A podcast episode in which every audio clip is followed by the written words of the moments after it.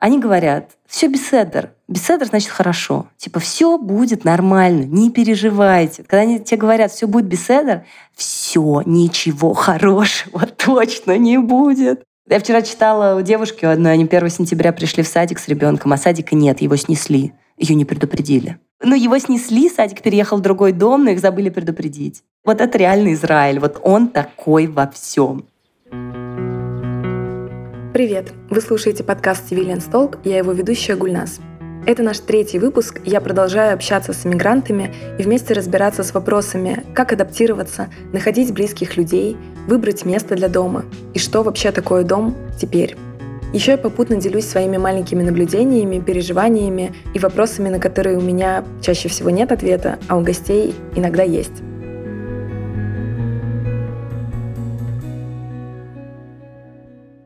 Сегодня у меня в гостях Женя Гуд, иммигрантка из Нижнего Новгорода, авторка YouTube-канала Культ Гуд, блогер и просто очень жизнерадостная, очаровательная, обаятельная девушка, глядя на которую очень хочется срочно саморазвиваться, читать книги, узнавать что-то новое. Поэтому я думаю, что будет очень интересный разговор.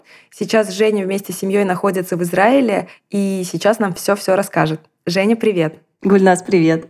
Расскажи, как твои дела, как твой сегодняшний день, какая у тебя погода, как ты себя чувствуешь? У нас сейчас прохладно относительно Израиля. Это 22 градуса. Это счастье на самом деле. Настроение нормальное. Почему? Я очень рада, что я здесь с тобой, что мы сейчас поболтаем о хорошем. Почему нормальное? Потому что болеет сын. Я думаю, что я могу про это рассказать, потому что это часть жизни. Приходится с этим справляться. Но а в остальном в целом неплохо. А я тебя не представила в плане того, какой город ты сейчас пытаешься себе присвоить как иммигрант. Такой нервный смешок был сейчас. Пока Хайфа. Но, если честно, мы постоянно мечемся, как и многим, наверное, свойственны э, большие сомнения многим людям, которые не подготовленно уехали. Мы мечемся не только в плане города, но и в плане страны. Но в настоящий момент, да, мы в Израиле, и мы в городе Хайфа. Это звучит очень красиво. Я подумала сейчас о том, что за все это время, за последние три месяца, я пообщалась с таким большим количеством иммигрантов разной степени подготовленности. Знаешь, есть люди, которые устраивают тест-драйв разных стран, очень системно. Так, две недели мы в этой стране находимся, две недели в этой. И они прям исследуют, примеряют. И это, конечно, вау-подход. я не знаю, как это им удается. Поэтому я скорее на твоей стороне, в твоем лагере прибыть в город и пока что осваиваться и начинать только метаться в плане того, чтобы определиться, это ли моя страна, а не то чтобы город. Да, я вообще не понимаю, как это можно за две недели освоить, если честно, потому что ты, в принципе, еще примеряешь до кучи эмиграция, мое ли это в целом. вот. Плюс ты как бы еще думаешь, моя ли это страна, а может быть, это просто не мой город, а может быть, мне еще пока просто плохо, потому что э, это первое время, я был не готов. И, в общем, вот это вот все вот с этим вот всем таким огромным узлом тебе приходится иметь дело и пытаться его потихонечку распутать. Да, как будто набрал очень много пробников духов и пытаешься сразу все попробовать, это невозможную кашу превращается. Вот так вот ты нанес их все на себя, а потом пытаешься разобраться, какой из них тебе нравится. Вот так скорее. Давай начнем с истоков. Расскажи, пожалуйста, как давно ты уехала, и можешь, э, наверное, немножко рассказать про этот день, как ты принимала решение? Вот что произошло и с каким ощущением ты уезжала? Мы приняли решение очень быстро, на удивление для меня, наверное, ну очень быстро. Мы уже 2 марта были в Израиле. То есть мы 1 марта улетели в Стамбул, и 2 марта мы были в Израиле, а купили билеты мы за два дня до этого. Собрали два чемодана, классическая нынче история, и втроем уехали. Следом уехал мой брат со своей семьей, с женой и двумя детьми. Знаете, когда это все случилось, я, в принципе, за что я, кстати, себе благодарна, сначала я все выплакала, отпустила всю прошлую жизнь, все прежние надежды, все планы. То есть очень четко, быстро пришло понимание того, что жизнь уже прежней не будет, и надо, в общем, это отпустить, постараться и строить какой-то новый план на жизнь. И когда мы оказались в Стамбуле, вот это чувство, что ты можешь вырваться, что ты на свободе, что ты живой, что ты принадлежишь себе и можешь делать свои решения и вот как бы ты их делаешь, ты свободен в этом, оно, конечно, так опьяняет приятно. То есть какие-то есть невзгоды трудности, конечно, это все тяжело, но когда я, так сказать, в ресурсе, я думаю, боже, какое счастье, что я могу принимать свои решения. Правильное, неправильное, но я их делаю сама. Вот это кайф. Ты очень красиво это сформулировала, и меня удивляет то, как ты четко описала это состояние, с которым сталкиваешься сиюсекундно ты решаешься на этот шаг, и если ты ловишь ощущение того, что это было все-таки в моменте правильное решение, хотя бы в данный период жизни, и вот это опьяняющее ощущение того, что как минимум ты можешь распоряжаться своими решениями, это, конечно, очень важно. Сейчас прошло, получается, около двух месяцев, как ты находишься не в России. А расскажи, какие мысли тебя сейчас э, атакуют? Думаешь ли ты о том, чтобы вернуться? или о том, что, возможно, ты поступила слишком скоропостижно? Какие мысли тебя гложат по поводу возвращения или невозвращения сейчас? Слушайте, мысли гложет миллион. Я вообще всегда была человеком э, очень спокойным, уравновешенным. И э, ну, каждый момент времени я испытывала какую-то одну эмоцию. И здесь я словила впервые, да, когда ты утром просыпаешься, думаешь одно, днем ты думаешь другое, вечером ты думаешь вообще третье. И я что-то могу наверняка сказать минут на 15 примерно. вот, потом настроение может поменяться. Потому что тебя атакуют все мысли сразу. И да, конечно, вот если первые дни было чувство, что, боже, мы вырвались, слава богу, просто как хорошо, что мы смогли вырваться. И думал, боже, бедные там все те, кто хотел тоже уехать, но не смог. Вот какая-то такая была волна. Потом через месяц ты понимаешь, что, блин, а вроде как все подпривыкли, и уже к тебе поступает вопрос, да, вы не поторопились ли? Сейчас, конечно, когда все кажется визуально стабилизировалось, конечно, эти мысли посещают. У нас как бы своя история, что для нас уехать было не так трудно. У нас уже было гражданство Израиля, которое мы сделали там, несколько лет назад, а, но жить тогда в Израиле не стали и уехали обратно в Россию. Поэтому для нас уехать было, правда, нетрудно. И финансовая возможность была. Поэтому мы для себя просто приняли решение, что раз мы не можем определиться сейчас ни с чем глобально, мы принимаем решение, окей, мы точно остаемся здесь до осени, потому что нам нужно как минимум сделать здесь несколько дел. Там, ну, условно, какие-то там финансовые вопросы решить, юридические и так далее. Чем я себя э, подбадриваю, чтобы тоже меньше сомневаться. Я говорю себе, слушай, ну пока ты здесь, попробуй здесь получить какой-то профит. Попробуй здесь познакомиться с людьми, снять какое-то интересное видео. Давай воспользуйся той ситуацией, которая тебе предоставлена. А дальше посмотрим. И вот так вот, мне кажется, слона частями будет съесть гораздо проще но я буду знать, что я за это время поняла вот это, сделала вот это, и уже какие-то бонусы от вот этой вот поездки я точно получила. А вообще надо дожить до осени и посмотреть, что будет. Мне очень нравится. Э, я, пожалуй, украду у тебя этот совет. Я прям себе это отметила. Поставить себе горизонт ближайший, например, несколько месяцев — чтобы не паниковать, и пытаться взять максимум чего-то интересного, полезного, классного из этого опыта. Потому что пока я каждый раз, когда покупаю томаты в Тбилиси, я нюхаю их, я чувствую этот запах, запах веточки, как будто ты сорвал помидоры. И я думаю, ну, как минимум, вот то, что меня здесь радует. Потому что я думаю, хм, в Питере пластиковые помидоры это какая-то веселящая меня штука. То есть, когда мне грустно или еще что-то, я чувствую запах этих помидоров, который очень сильно отличается от того, к чему я привыкла. И меня это немножко так отрезвляет и приземляет одновременно. Я думаю, вот это вот моя медитативная история, запах томатов, который меня приземляет и заставляет почувствовать момент не такой мудрый совет. Это помодоро трекер. Да-да-да. Да, помодоро трекер для иммигрантов. А что ты можешь сказать людям, которые сейчас остались в стране, которые хотят эмигрировать, но они вот в эту первую волну, так называемую, когда было очень много иммигрантов, они не решились уехать сразу, а сейчас у них как раз-таки вот этот спусковой механизм, он ослабевает, потому что кажется, что вот здесь близкие, может быть, и не нужно паниковать, как бы и то, что дало тебе толчок, для них перестает постепенно работать. Если бы ты была на их месте, ты бы себе какой совет дала? Все-таки попробовать уехать сейчас или уже строить планомерный план, учить язык, делать что-то еще, какой-то чек-лист составлять, в общем, делать все по науке, а не так, как мы все в марте? Я не считаю, что всем нужно обязательно уезжать. Я не считаю, что это единственно правильное решение. Мне кажется, в таких сложных ситуациях все решения по-своему правильные. Мне кажется, здесь уже вопрос в том, насколько реально ты сильно этого хочешь. У них есть другой козырь в рукаве. Если ты реально хочешь, у тебя есть время подготовиться и нормально в это войти. Не с бухты-барахты, а подготовиться, заранее изучить страну, куда ты едешь. Мне не кажется, что всем нужно обязательно эмигрировать. Нет, я так не считаю.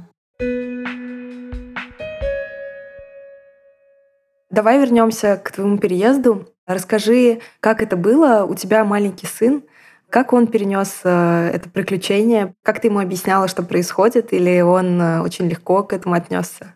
Да в целом, мне кажется, ему легче, чем нам. Да, ему два с половиной года.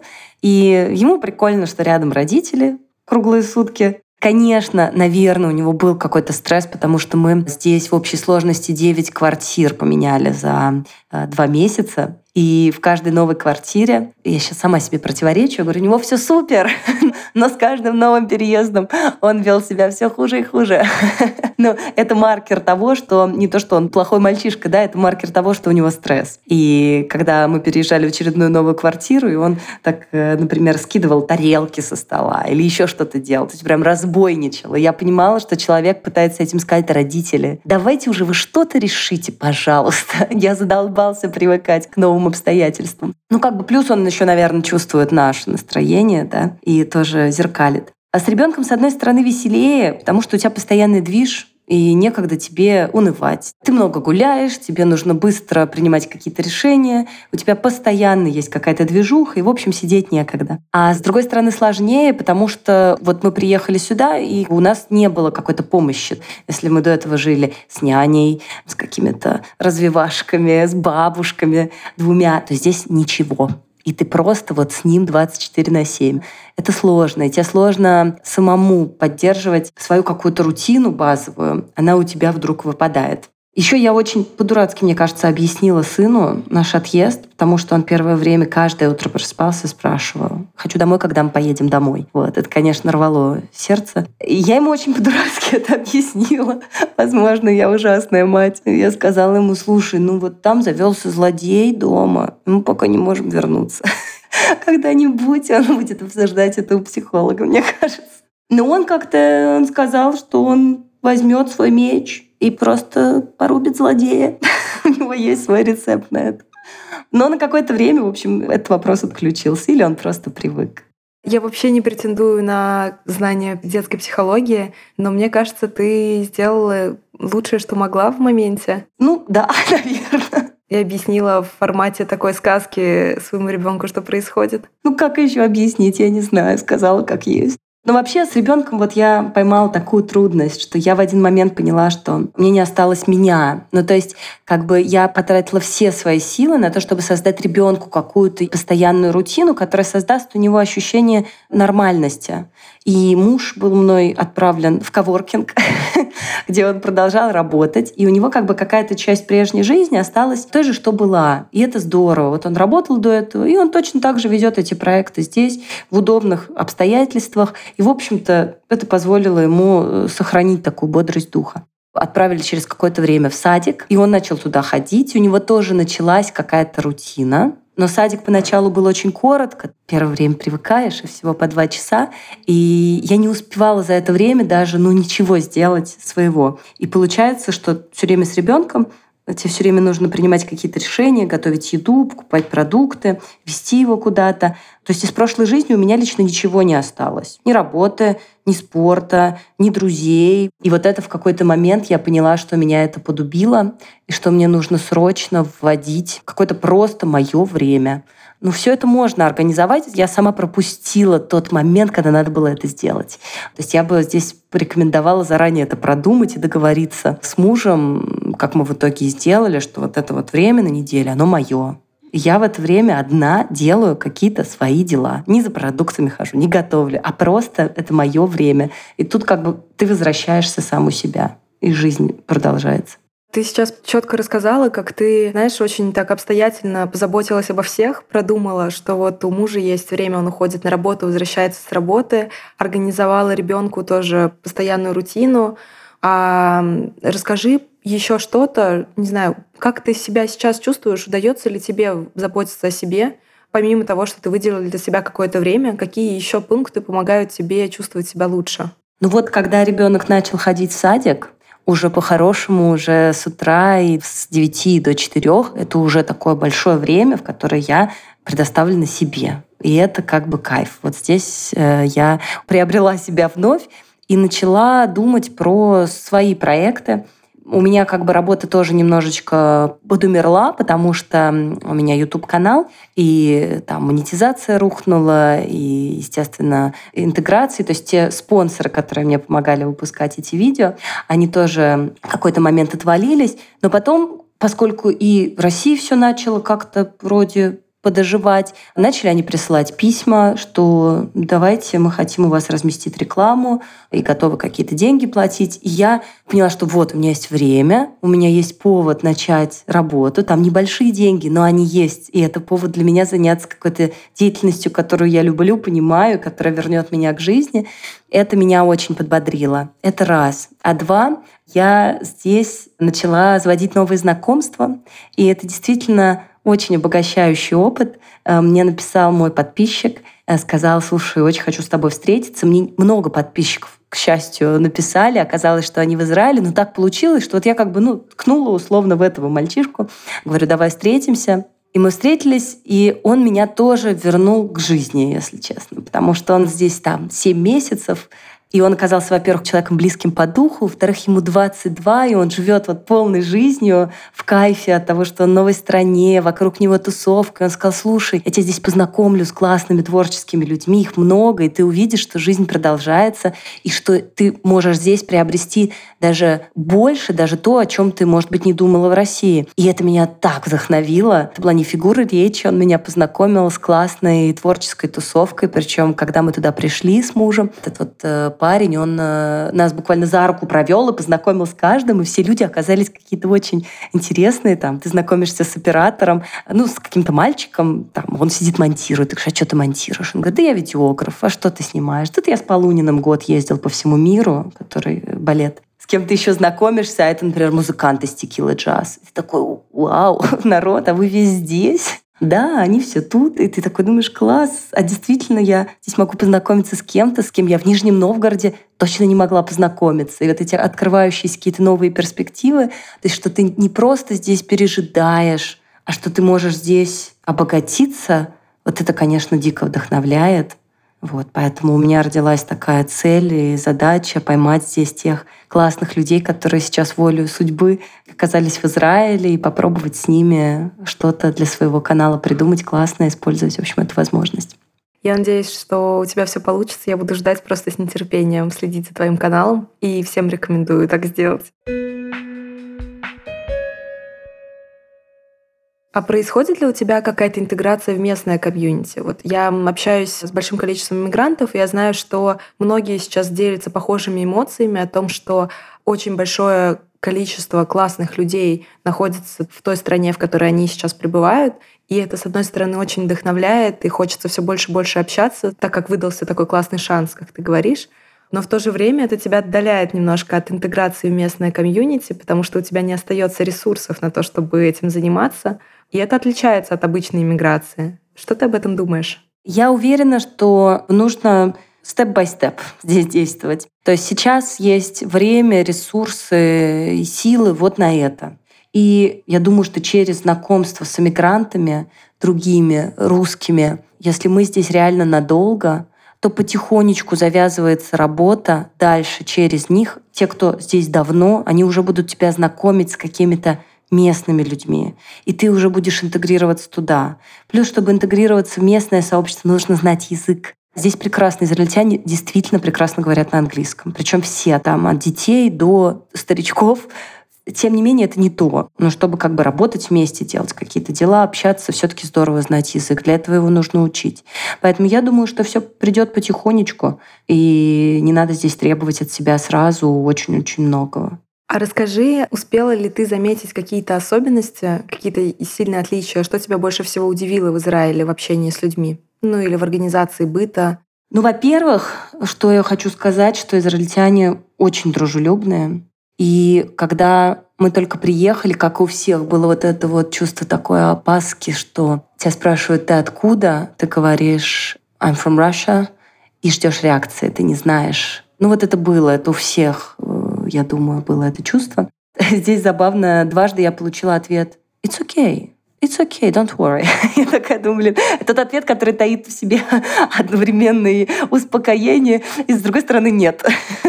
Да, с другой стороны, я и не говорил, что это не окей, но... Да, да, вроде как тебя пытаются сразу успокоить. Но на самом деле Израиль — это уникальное место, где столько русских, что, в общем-то, всем пофиг. Вот честно, то, что, к чему я пришла через два месяца, что всем, кого я встречала, всем пофиг, откуда я. Потому что это, в общем-то, молодая страна, где все откуда-то. И это нормально. Здесь всегда все при встрече спрашивают, ты откуда. Во-первых, они очень дружелюбные. У меня в телефоне уже где-то пять телефонных номеров, от незнакомых мне людей, которые со мной познакомились где-то в кафе, там другие родители из детского садика или в доме соседи, где там мы временно жили, или еще кто-то, которые говорили, ой, вы сюда приехали, вот у вас такая ситуация, слушайте, запишите мой номер, если вам что-то нужно, пожалуйста, обращайтесь, вообще буду только рад. Однажды я познакомилась в кафе с женщиной здесь, с мужем. Они работают здесь в образовании. Муж вообще преподаватель в Хайфском университете, преподаватель экономики, какое-то время даже в вышке преподавал, чуть-чуть учит русский, поэтому, в общем, мы с ним заболтались. И мало того, что мы познакомились, так они еще и написали мне через какое-то время, слушайте, а вот мы вспомнили, что ваш муж программист, а вот у нас в университете вот есть такая вакансия, может, ему подойдет. Ну, то есть это не пустые слова, а люди действительно заботятся и беспокоятся. Вторая особенность, то, что здесь, я бы назвала эту особенность беседер. Что такое беседер? Они говорят, все беседер. Беседер значит хорошо. Типа все будет нормально, не переживайте. Когда они тебе говорят, все будет беседер, все, ничего хорошего точно не будет. Это как маньяна у испанцев или maybe tomorrow у индусов.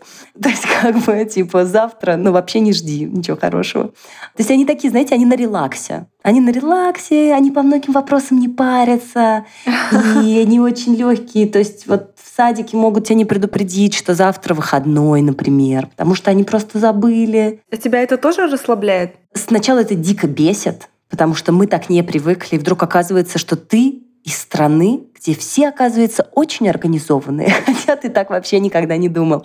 Но все познается в сравнении. Сначала бесит, а потом ты ну, просто говоришь себе, слушай, ну, как бы ты сюда приехал, привыкай, они такие, значит, 10 тысяч раз переспрашивай, уточняй, и, значит, здесь организованным должен быть ты, и добиваться должен ты, и уточнять 10 тысяч раз должен ты, просто привыкаешь. А в каких-то моментах, да, думаешь, блин, я вот это вот не сделаю, да и пофиг, да беседа, так сойдет.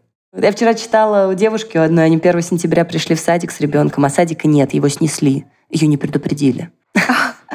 Что? Снесли? Ну, его снесли, садик переехал в другой дом, но их забыли предупредить. Она стояла перед разрушенным зданием, втыкала и пыталась понять, что вообще произошло. Вот это реальный Израиль. Вот он такой во всем. Вот. И здесь в каких-то очень серьезных вещах типа медицины, образования, оборонки. Они лучшие, очень серьезные и очень классно организованные. А во всех мелочах, во всех сервисах, во всех элементах, где можно накосячить, они накосячат 500 тысяч раз. Ну, то есть такая приоритизация, да, есть направления, в которых все на высшем уровне, а там, где это не критично, то все будет беседер. Да, да, именно так. Но с другой стороны, если честно, тоже как людям, которые рассматривают здесь гипотетически, да, жизни, какую-то деятельность рабочую, думаешь, слушайте, а ну а я могу лучше, значит, наверное, я могу здесь выделяться. Ну, то есть у меня есть какое-то качество, благодаря которому я здесь могу уже быть лучше многих, не, не большинства, ну, там, многих. В чем-то я могу быть лучше. И думаешь, окей, класс, значит, вот этот ресурс у меня есть. А тебе что-нибудь известно о том, насколько сложно интегрироваться в профессиональное комьюнити, насколько сложно искать работу русским ребятам в Израиле? Ну, ребятам из России. Здесь все сходят с ума по, как они здесь это называют, хай-тек. Это было очень смешно, но мой муж программист, хороший программист, у него свои проекты, но в России, ну ты программист и программист, типа скромный мальчик-программист.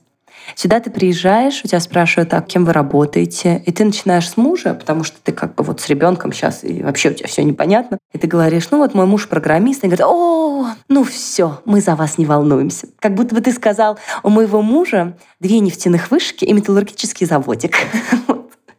То есть они прям все, программисты, они даже не уточняют дальше, что, просто зашибись. Потому что программисты здесь очень нужны, здесь их очень хотят, неважно откуда, они тебе все здесь сделают, у тебя будет хорошая зарплата, они тебя будут здесь любить, уважать, обожать, и все. Твоя жизнь здесь, считай, состоялась. Вот это то, что я как бы точно уже здесь поняла. И нас это тоже подбадривает, потому что если у мужа что-то не то вдруг будет своими проектами, пожалуйста, вот здесь вот иди, и, скорее всего, он легко трудоустроится. По поводу других отраслей сложно сказать. Во многих нужно знать язык, поэтому учи язык. Знаю, что слышала, что на какие-то позиции, вот если ты менеджер, не знаю, если работала в банковской сфере, например, или там в сфере услуг, то вот здесь будет сложновато устроиться хорошо. Но опять же, боюсь наврать, потому что я не пробовала, и личного опыта у меня пока в этом не было. Но это все твои впечатления. Да, да. Но вот точно, знаешь, здесь есть какие-то сферы приоритетные, в которых точно есть потребности, можно устроиться. И программист, как может быть, без языка все окей. Чуть-чуть английского и достаточно. Но страна непростая, потому что она реально дико дорогая. Ну, то есть прям очень дорого, неприлично дорогая.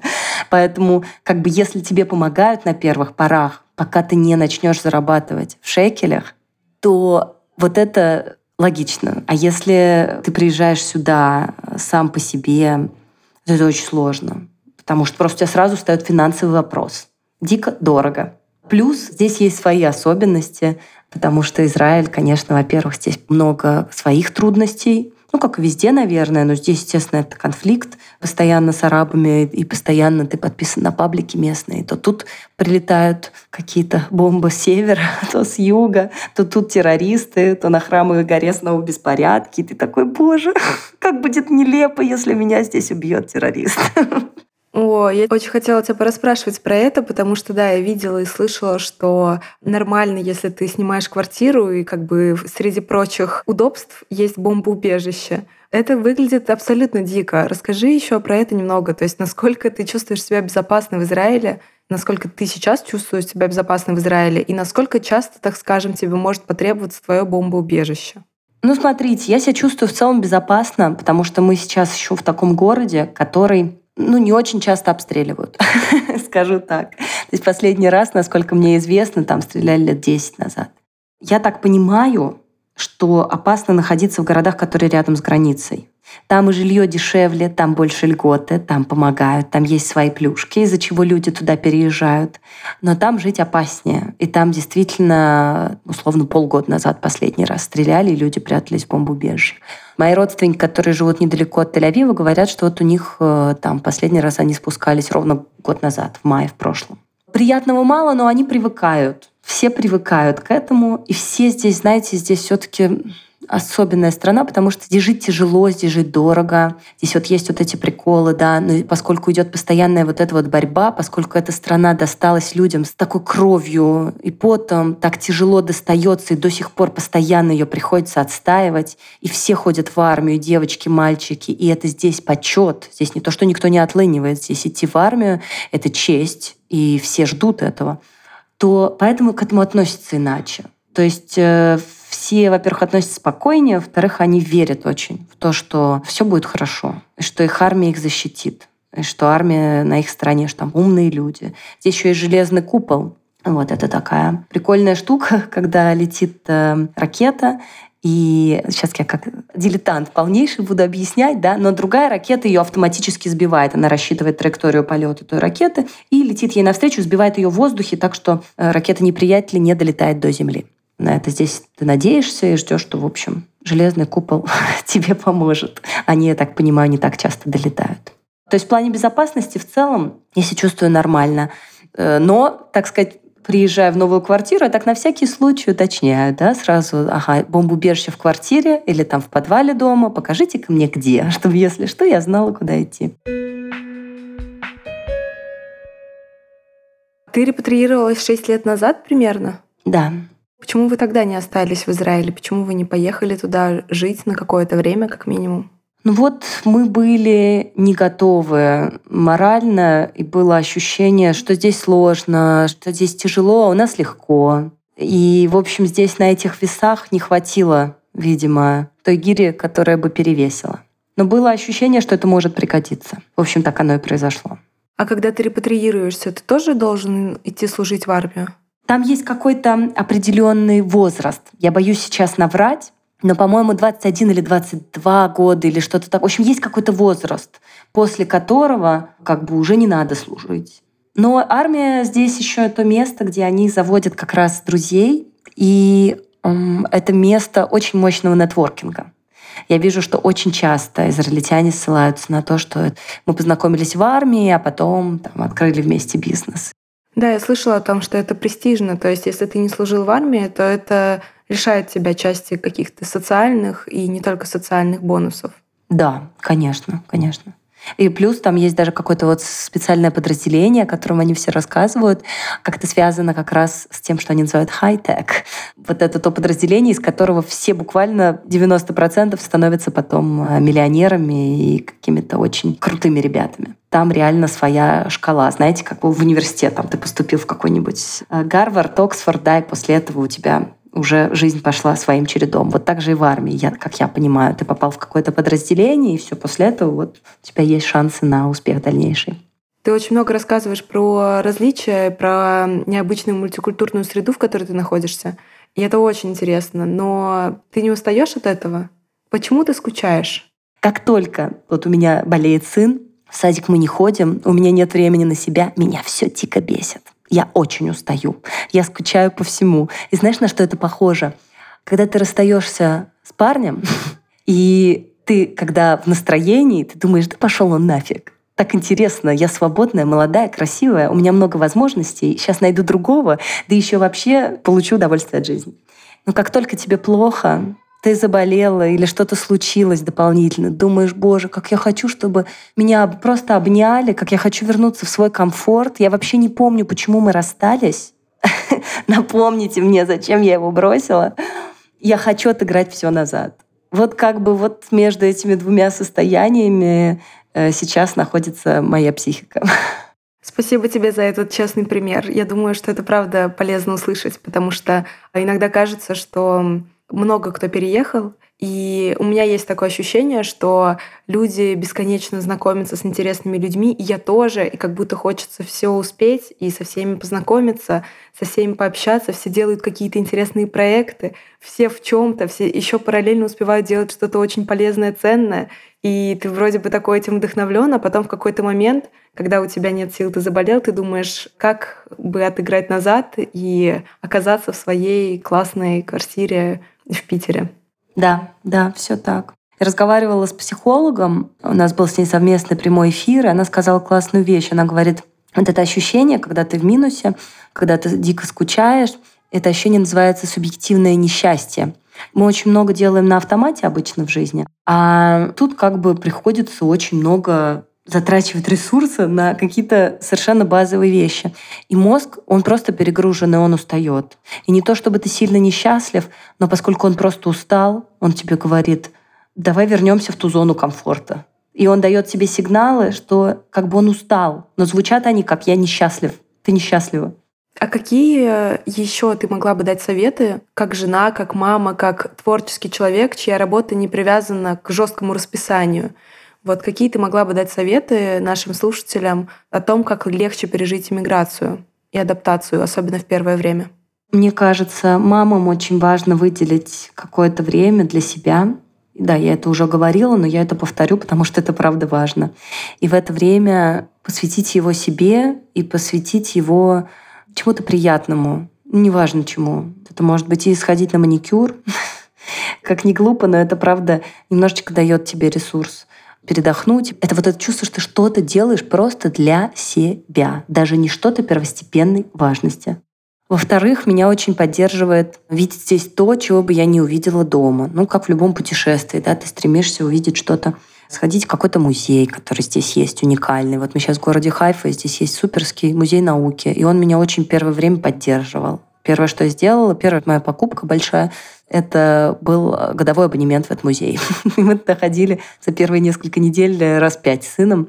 И это было классно. Ну вот у меня в городе такого музея нет, а здесь он есть. Плюс, мне кажется, искать вот свою комьюнити по интересам. Я убеждена, что оно есть везде. И плюс, мне кажется, помогает отвлекаться, причащение к чему-то прекрасному и большому и вечному, смотреть по-настоящему хорошее кино, э, слушать хорошие подкасты. Меня спасает, правда, книги, искусство.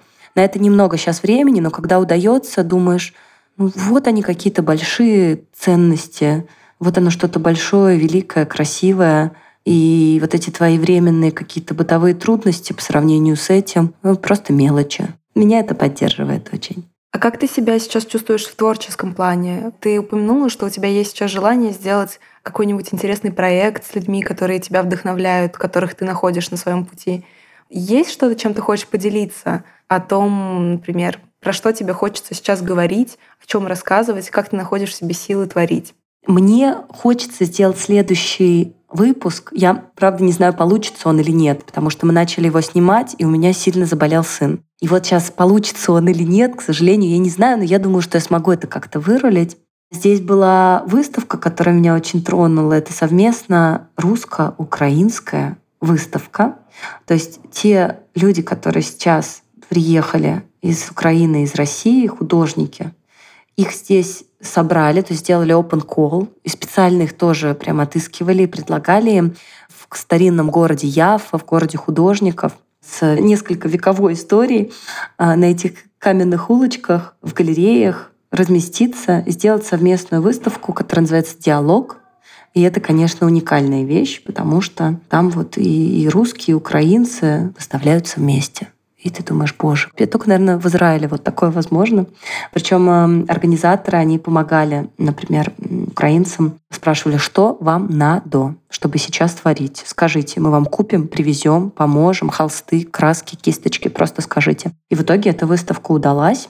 И она хороша и сама по себе, но и главное, мне кажется, этот смысл в ней заложенный, что люди умудряются хоть попытаться друг друга, что ли, услышать через это.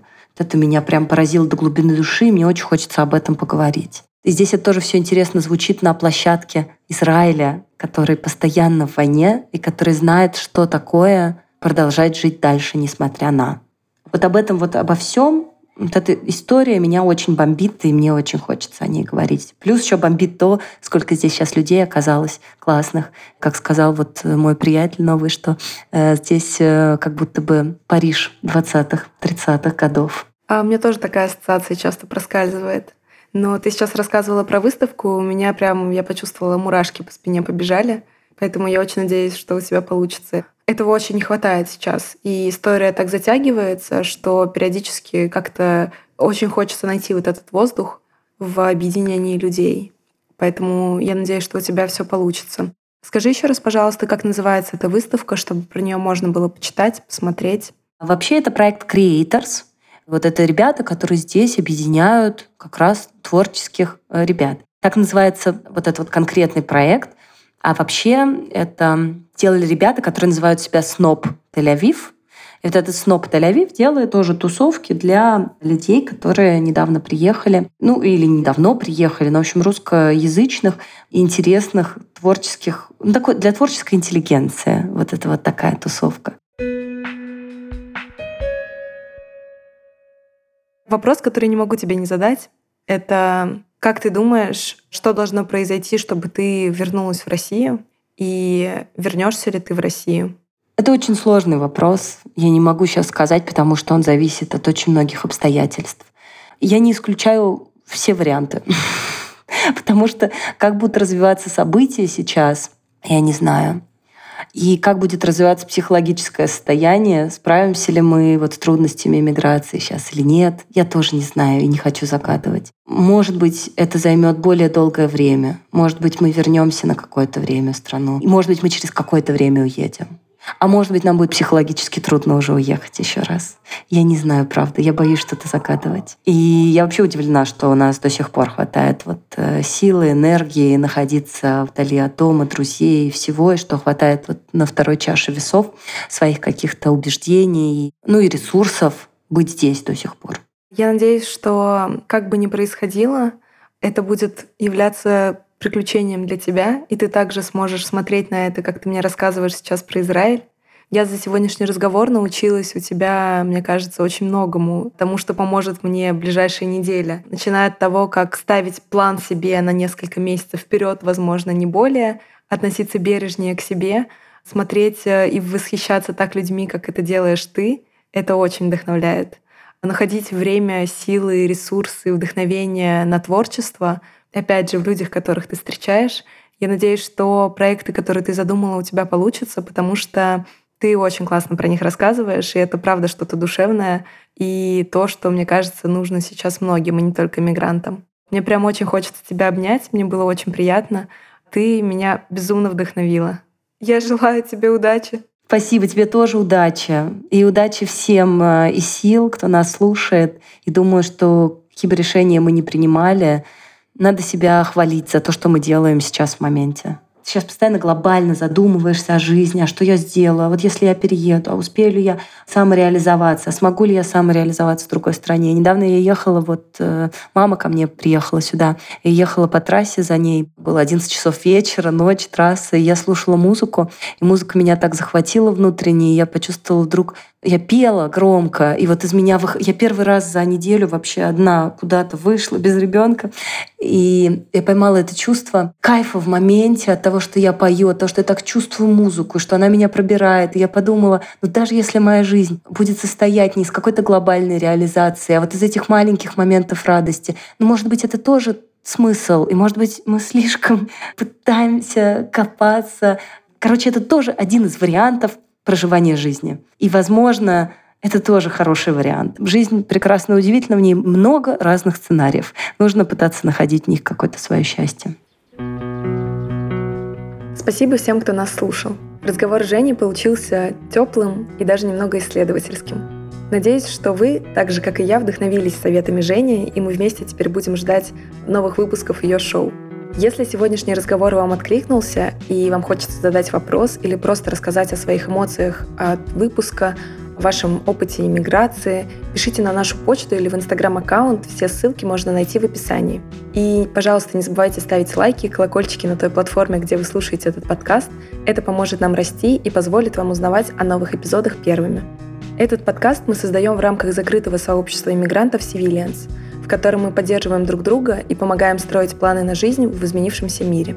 Если вы хотите познакомиться с классными людьми, разделяющими одинаковые ценности мира, объединения, то присоединяйтесь к Civilians, ссылку мы также оставили в описании. Этот подкаст не появился бы без чудесной команды. Ребята делают подкаст по любви, но вы можете поддержать их работу и перевести донейшн в любом размере. С вами была Гульнас, скоро услышимся. Пока!